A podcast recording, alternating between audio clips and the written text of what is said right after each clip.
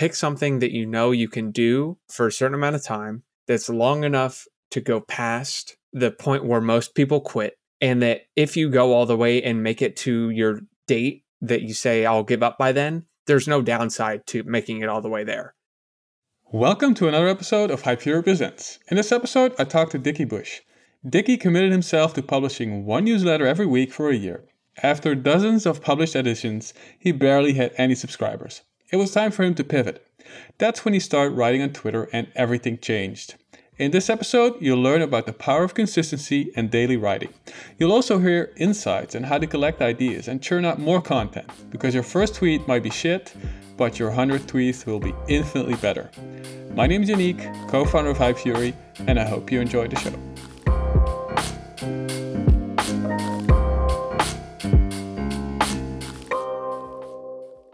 Hey Dickie, great that you can join us. For people who don't know you, tell us a little bit about yourself. Sure. So I'm the uh, creator of Ship thirty for thirty, which is probably how anyone listening to this knows about me. It's a cohort-based writing course teaching you the fundamentals of writing online. But instead of kind of learning passively, we, you put your learnings into practice by writing every day for thirty days. So that's the foundation of it. Uh, it's a little bit over a year old, just crossed two thousand students this uh, week. And yeah, I'm sure we'll dig into a little bit more of it. Yeah, great to hear, man. And so I think you started your Twitter journey a little bit less than eighteen months ago. How did you start? Why did you start? I'd been on Twitter for a while, just kind of scrolling, reading, never really posting. And you can back up a little bit to the beginning of twenty twenty. I started a newsletter as a way to start sharing, almost as a, I was reading all these books and listening to podcasts and all this information that kind of lived forever in the back of a notebook without ever being put into use. And so I started a newsletter as a forcing function for me to go and put those learnings into practice just by writing about them. And then I was very stagnant growth-wise, didn't feel like I was getting much out of it, but I committed to doing it for a year. And around July, August, I started writing on Twitter instead, with taking those podcasts and those books that I was reading and just summarizing them. And there was good feedback immediately, because Twitter is such an interesting place where you can get immediate market feedback on your ideas. And so that was just a flywheel that I discovered. And really the last eighteen months have been kind of using that flywheel and, and growing and having fun while doing it. What I read was that like the first couple of emails, growth was really slow. You didn't really know what to write about, what people liked. Then after that, you started on Twitter, but the first twenty-seven tweets or twenty-seven threads, they were all so pretty, you know, they were slow. But what happened after? And I think it's really important to also talk about, you know, what you did in those first twenty-seven threads and what clicked actually after the twenty-eighth, or what happened. Sure. So that story was really the foundation of Ship thirty. I knew I wanted to kind of accelerate my writing feedback loops. And for me, that meant beginning to write every day instead of weekly. The common advice that I was following was, you know, write a weekly blog post, stay on your own blog, own your platform, all that. And I said, I think there's a better feedback mechanism that I could use here. And that was Twitter. So I said, instead of writing a newsletter, I'm going to take thirty podcasts in thirty days and write a summary of each one as a Twitter thread. And I did that for about twenty-seven. And the growth was fine. The reason I committed to it was there was no downside. Worst case, I was better understanding what I was learning because I actually had to go and distill that information. And to this day, those podcasts from that thirty days, I think about all the time. They're almost ingrained in the way I do things. And then day twenty-eight, I wrote a thread on Balaji Srinivasan, which was a curation of pretty much every interesting thing I'd heard him say over the course of five or six podcasts. Since I wrote every day for thirty days, I was gathering a bunch of data points, and I realized that instead of writing a single podcast summary, I could listen to three or four and kind of summarize one person's worldview, right? So this, we talk a, a lot about this in Ship thirty, is when you start to write consistently, you get feedback on what's working and what's not working. So I was really spending those thirty days kind of gathering data points and iterating on what I was actually putting out there. And so this was September of twenty twenty. It took about, at the time I'd written forty newsletters in a row or something like that, or forty weekly newsletters, and I had three hundred something subscribers. I published that thread on Balaji. I hit publish. I through my newsletter link at the bottom, went to bed, woke up, uh, Naval had picked it up and it had four or five thousand likes. And my newsletter went from two hundred, three hundred to one thousand overnight. So I like to say it took me forty weeks to get to two hundred fifty and twelve hours to get to one thousand. And right away, I, that's when I recognized the power of writing in public, writing consistently, and really the last twelve months of building Ship thirty has been taking that idea and its profound impact on me and trying to get as many people on board with it as possible. Yeah, I think that's also a really great insight, because I don't know if you know Chris Latsuk, who also has a bit of the same mindset. He just, you know, he wanted to share things that he thought was interesting. There was no downside because, you know, he was learning along the way. And if one of his threads took off, that was just a, a big plus. And I guess that's something you did. And I think a lot of people can learn from. It's just, you know, go at it for thirty days, sixty days, a year, but you know, create a no downside for yourself and just keep going and see where, where it all ends. Yeah, that really is my biggest advice to people who ask about, you know, how should I get started? It's, well, pick something that you know you can do for a certain amount of time that's long enough to go past the point where most people quit. And that if you go all the way and make it to your date that you say, I'll give up by then, there's no downside to making it all the way there. So in my case, I said at the beginning of twenty twenty, I'm going to write fifty-two newsletters. Worst case, at the end, I have no readers and it was a fun experiment. But I say all the time that consistency creates competence. And there is no one out there who has written fifty-two shitty newsletters. They either write ten and give up, or they write fifty-two and figure it out along the way. So you have to pick something where you give yourself enough time to learn that has a little downside. And I really think that writing every day for thirty days, whatever it is you want to write about, whatever topic you have, is the easiest way to do that. I guess for most people, it's more like the internal person that has to keep grinding. You know, after thirty or forty newsletters, if you still don't see any progress, it's going to start getting harder and harder. How did you cope with that? How did you keep going? I didn't necessarily cope with it. I think I had to pivot a little bit, right? At week thirty, week thirty-five, it's okay, I'm getting close to that drop dead date. I'm not seeing the growth. What can I change? And that's when I started to kind of dig into the feedback of what people were saying, what people were interested in. Every time you hit publish on something, you get data in five or six different ways. It's how many people like it, how many people comment on it, what questions do people ask you?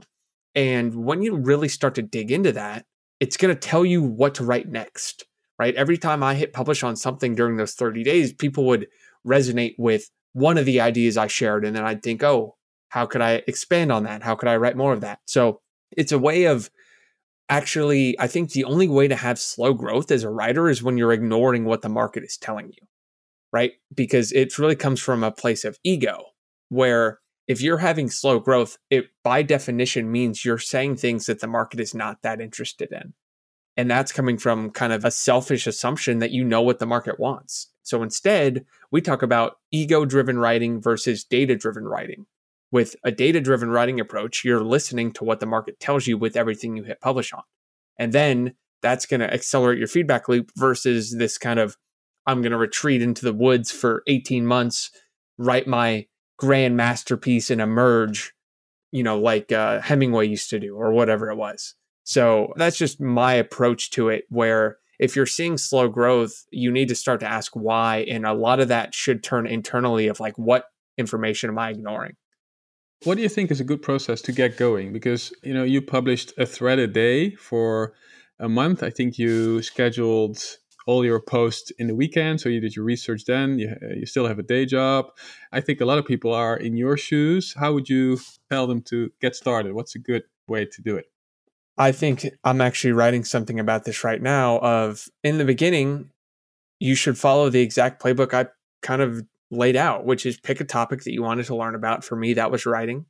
I wanted to learn to write. So what did I do? I wrote about it.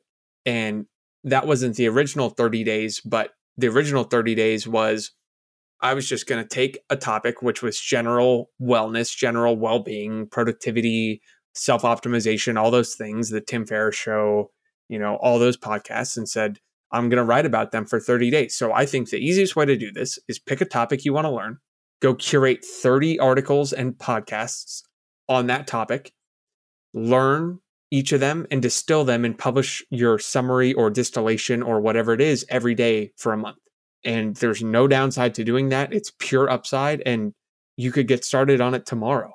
So I think a lot of people get caught up in thinking they need to know every single step along the way. If you told me that when I started this journey eighteen months ago that I will have helped twenty-five hundred people start writing on the internet in eighteen months, right? I'd laugh. So you really have no clue where it's going to end up. You just have to get started. And so instead of thinking you need to sequence all the way from, Sean Perea has this great framework of, he calls the A B Zs, which is you need to know where you are, which is A, you need to know Z, which is kind of where you want to end up, and then you need to know B, which is the very next step to get there. And a lot of times Z ends up changing once you take B. But most people get so caught up in, I don't even know what Z is, I don't even know where I am, how am I ever going to get started? So my advice is to just get started, because the rest will solve itself. And so once you published that twenty-eighth thread, you came into contact with uh, Nicholas, I think. How did that go? That came from a cold email, and things started really developing for Ship thirty. Yeah, the uh, idea for Ship thirty is a little bit over a year old. So after the, on the back of that, I said, let's get a community together to do this with me. That was kind of super, didn't have much structure, just kind of learned what worked, what didn't work. But we knew there was something there in the power of having a community around you to help you write every day, to learn with one another, to have ideas, bounce things around. And so there was a clear problem here. But at the time, January, February of this year, I knew how to build a writing habit. I was still learning how to write. I was a very mediocre writer, but I was an expert in a specific thing of how to actually get started, because that's what I did. It worked for me, and I knew how to share that playbook. So I became friends with Cole. So Nicholas Cole, he goes by Cole. So that's what you hear me refer to him as. But he has been writing online since twenty fourteen. So he had a wealth of knowledge on all this stuff. And so we came in contact, and it was just kind of the perfect partnership of, he had all this wealth of information. I had a lot of people who are interested in learning more, and we combined to kind of mix building a writing habit with writing in general, writing frameworks, all that. And it's been the last ten months have been kind of scaling that out. How did the first cohort go? I guess, you know, things were still a little bit unstructured. Did you already work with the teammates? How did that first cohort go? And how did you get the first uh, shipmates in? So I really just tweeted it out, and maybe we can link to it in the show notes. I had about a thousand followers at the time. And I said, hey, anyone want to write with me for the next thirty days? I just did this. I just finished up. I had a bunch of growth. It was great. And I mean, the response was overwhelming. So many people were very interested in it. And from that, I learned clearly there's a market for this. And so this goes back to kind of a lot of people would have said, oh, no way I could put this all together. I need a plan. I need all this. Instead, I just tweeted it out. And three days later, we were in a Slack channel spamming essays, right? You can get started on a lot of ideas very quickly, especially with a platform like Twitter where you're right there. So that initial cohort was uh, really just a bunch of dudes in a Slack channel. And I say dudes because I think it was ninety-five percent male. And the latest Ship thirty cohort was up to thirty-nine or four, I think forty percent female, which we're really happy with. We've made a lot of progress on that front. So um, I say that because it's been a, a key objective, but it was really, okay, what works and what doesn't when you have a community of people trying to write together. And so I took notes on pairing people up and having topic channels and all that. So just gathering more information as quickly as possible. And your step B was simply just a tweet about it. Hey, who wants to join me? These were my results. Let's start. And then from that, you saw, hey, people are responding. People like this. Okay, now what's step C? Instead of, you know, what do I have to build? What do people want? Uh, just, just go. Yeah, exactly. And they told me what they wanted. They were like, yeah, I'd love to do this. I need this, this, this. I'd love to be in a Slack. I'm like, well, let me whip up a Slack and whip up a little landing page where you put your email in, right? All that information came from just getting it from other people, which was easy. Was that first cohort, was it paid or was it just free to get testimonials? How did you do that? So it was originally going to be free, but I had three hundred people say they wanted to do it. We needed a little bit of incentive for you to actually stick with it. So it was fifty dollars and you got your money back if you completed all thirty days. So I was wiring out PayPals before, after the cohort, like, did you really write? You know, did you miss one day, whatever? And so I, Like, it was so obnoxious. And then in the very next one, I said, no more of that. It's clearly working. The financial incentive is part of it. And it's been a paid program ever since. Wow. And so you got three hundred people in the first cohort. A lot of people were excited. Did you already have the hashtag in place, the ship uh, emoji? How, how did that all go? Yeah, well, that was, again, kind of emergent, right? People were like, oh, we need to let others know that we're doing this together. So the hashtag came about, and the ship emoji was just the way we referred to one another as shippers. And so we threw the ship in our name, and it's kind of just organically been a little bit of a flywheel since.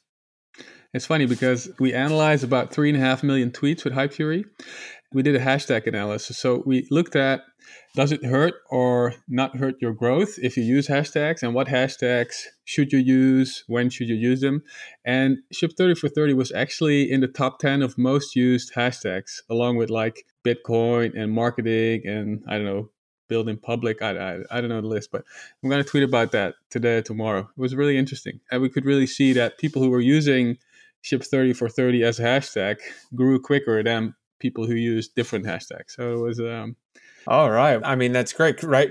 Because you have the community with you. It, it is like a built-in audience where you get that feedback. That's part of the whole thing, is instead of publishing on a blog post on your own blog that goes into the void that no one reads, you're putting ideas in front of people where they're already consuming ideas. And so you're going to get that immediate, hey, this was great, this resonated, right? And so Ship thirty is a accelerant of your writing trajectory. And that, that's why we feel so strongly about it. Yeah, that's great. And I think the most powerful thing about having a hashtag, it's something that's community driven. So people search for a Ship thirty for thirty or any other hashtag because they feel they're part of that community. They want to respond to people who are also talking about that. So it creates engagement with the group. It's easier than going to a Slack, looking at who shared what. It's just there on Twitter. You do a search and you can, you know, have a list of things you can you can engage with. Exactly. Right. And it, it gives it a little bit of social proof that, okay, this is something that people are doing, they're enjoying. Everyone becomes just a marketing. They help promote the program because they're having such a blast doing it. And we think incentives align nicely when we were able to do that. And so a lot of people joined Ship thirty for thirty. A lot of people, I also joined the cohort uh, six months ago. For aspiring writers, like, what's the main thing they learn when they join Ship thirty? We say it teaches you the fundamentals of digital writing. And digital writing specifically is a term that you're learning how to write on the internet, which is a different way of writing for a newspaper or writing direct marketing mail, whatever it is. So you learn the foundation. So what does that mean?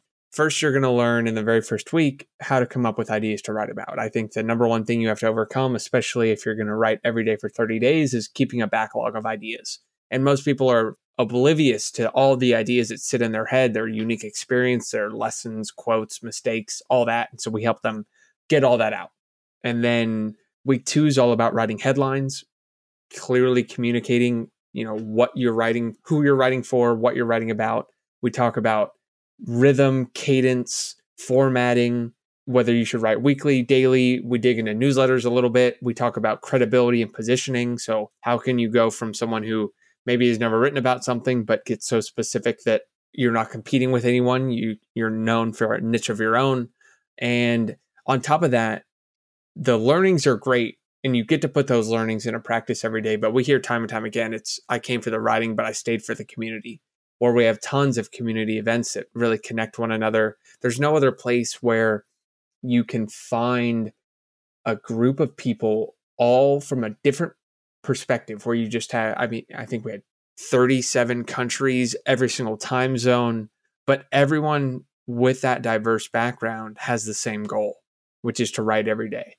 So you just immerse yourself in this positive learning community where the great writing and the learnings, they all take care of themselves because you're having a blast doing it and making friends along the way. Yeah. I want to dig in a little bit into a couple of things you you mentioned, because I think the, the ideation is really important. You know, I don't know who said it, but, you know, you have to get into a creator mindset, be open to things around you, and, you know, put those things on paper. What's a good way for people to start, you know, putting ideas on paper, start collecting ideas? I think the number one thing is to have a creative outlet where the very first week of Ship thirty, we say you're going to quickly realize that every single part of your life becomes a opportunity to write something. And what I mean by that is the number one skill of any creative is an observational awareness, where they are a professional noticer. They look for ideas instead of when they're consuming something. And this is the very subtle shift that happens once you start writing. It's you have a new creative outlet where everything says, okay, wow, I'm on a walk. Maybe I noticed something. Oh, I could write about that. And especially when you have to do it every day for thirty days, you're forced to. So that's the number one thing, is to just start to be aware. Now, that is on your everyday experience, but what you can really find is digging into your prior experience. And so we say that every single person is sitting on a, a treasure trove of information that has become almost unaware to them because of how obvious it is. And so we call this the two-year test, which is you want to look back on the last two years of everything you've done and think about what problems you've solved. Because the best writing and the best, the clearest writing, the ones who see the most growth are the ones who are solving a specific problem. And everyone thinks, oh, what problems have I solved? But they've never reflected on it. So you look back in the last two years and say, oh, I used to have this problem. Now I don't. I used to be at this point in my career. Now I'm here. And then that experience, you can dive into a thousand different ways. So that's really the foundation of, of everything we do, is look back on the last two years of what you've learned and then start to share those ideas. Interesting. I usually, you know, listen to podcasts a little bit same as what you did, try to, you know, put things to a different perspective, but it's, I think it's also a really great idea to look back. What did I accomplish the last two years? Can be really broad. That's a good one. So next thing you mentioned, headlines. Now we're, we're all on Twitter. Ship thirty is mostly, you know, it's all Twitter peeps publishing on Twitter. Thread hooks, stuff like that. That's really important to get people to read your things. What can people learn from that? Oh man, I think we need we need longer than this podcast to dig into everything you could write about a headline. But the thing with a headline is you want the reader to make a choice whether this is for them or not. And so we say it's for who, so that is a great headline formula. The number one thing you can do when you write a headline or any kind of hook is clear, not clever, where on the internet, you're not competing with other writers. You're competing with TikTok and Netflix. And what that means is your reader has a very, very short amount of time that they're willing to be confused. And your ideas of, oh, I'm going to have this clever headline called Dreams in the Woods or A Slow Midnight. The reader is going to look at that and immediately say, I'm confused. I'm gone. What is this? Yeah. And so instead, you want to clearly say, what is this?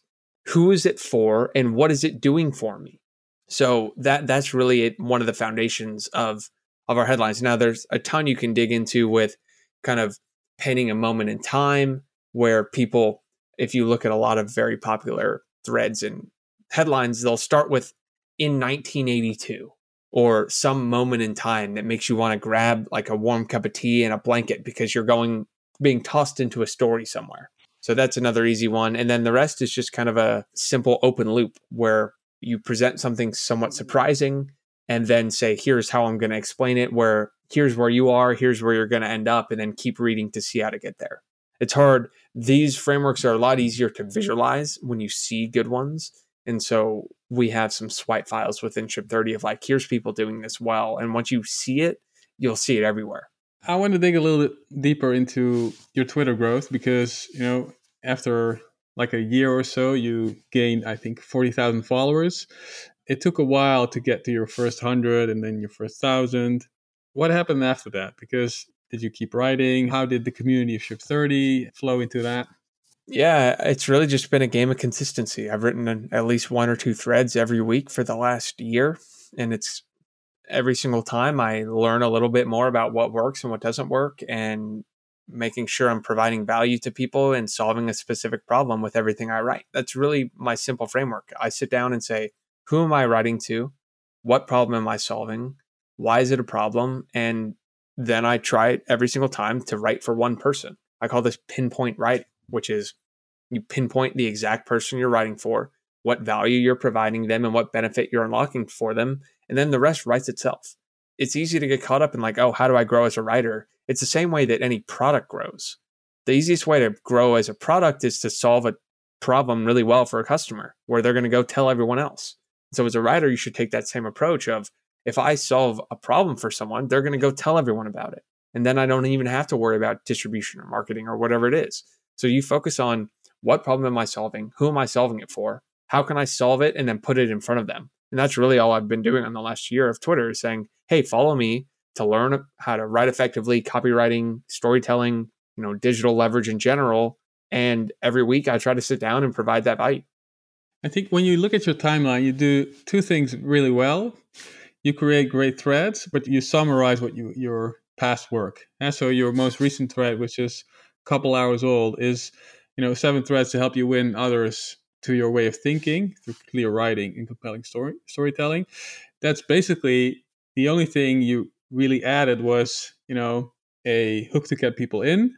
You already had all the content. You added, of course, some a bit more context to the content, to all your or all your tweets. How did you come up with something like that? What can people learn from that? How can they do them, that themselves?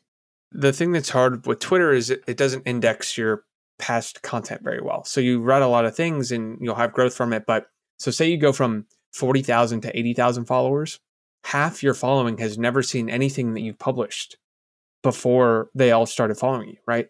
So you need to find creative ways to say, hey, I'm not just writing new things. Here's things I've written in the past without just going and retweeting them.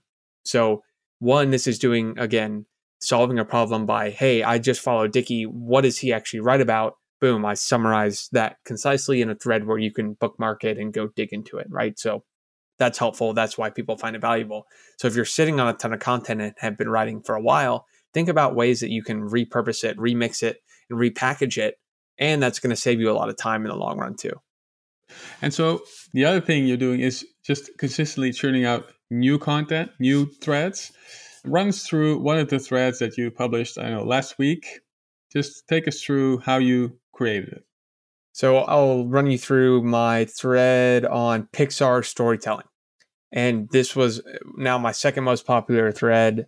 And it came from, I saw a tweet scrolling through Twitter of someone posted a screenshot of Pixar's rules for storytelling. And it was twenty of them. And I said, wow, that's really cool. How could I add more context to these rules? How could I put them in a more digestible way?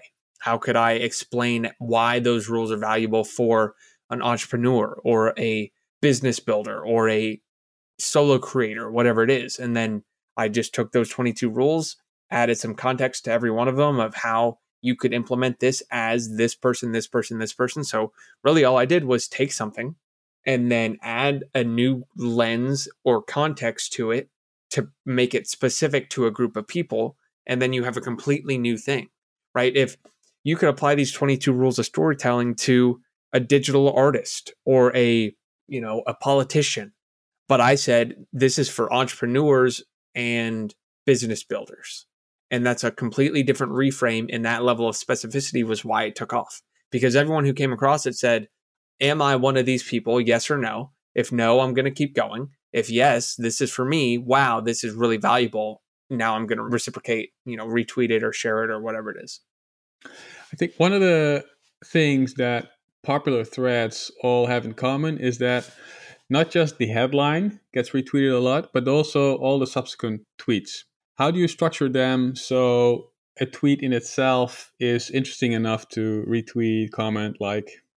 Yeah, sometimes some threads work better for this. If you're writing like a list of things, making them stand alone where people can interact with them individually. And I think that's getting super tactical. I don't think you need to get too caught up in it, but I do try to make it where if I if someone were to see this tweet kind of taken out of context, would it still make sense? That's going to work for some threads, but some that are like a story, obviously that's not. But like a list of things, this one was great. There are a couple in there that were retweeted very heavily that were interesting. And this, again, goes to the data-driven writing approach. I actually went and looked at what were the most popular rules from that Pixar thread. And that's going to inform what I'm going to write next. I'm going to dig into this thing called the story spline, which is Pixar's little, I don't know the, the right word for it, but it's like a fill in the blank for how to write a story very quickly. It's like once upon a time there was blank, but then there was blank, and then blank until they tried blank, and now they're blank or something like that, right? And so that's very cool. People resonated with that. And the market told me, wow, this is a novel, interesting idea. Now, how can I dig that deeper again and put it in front of the right people? Yeah, it's interesting because that single tweet got also a lot of retweets. You know, if you tweeted just that thing, you will probably, you know, happy with the engagement that single tweet got. And it's interesting that from that thread, because of the engagement that single tweet got, you have another idea to create content for. And that's the endless flywheel, right? Every single thing you write becomes a data point for you to write more about, right? It's why you should just get started if you're thinking about it, because the market's going to tell you what you should write next. For people who don't have as many followers as you, what's a good way to get started on Twitter? I know you also contact a lot of people that you wanted to be, that you aspired to be. How did that go when you first got, got started? And what tips do you have for people who are now only at one hundred followers? I would say we kind of talked about that playbook earlier. It's you need to start writing a lot.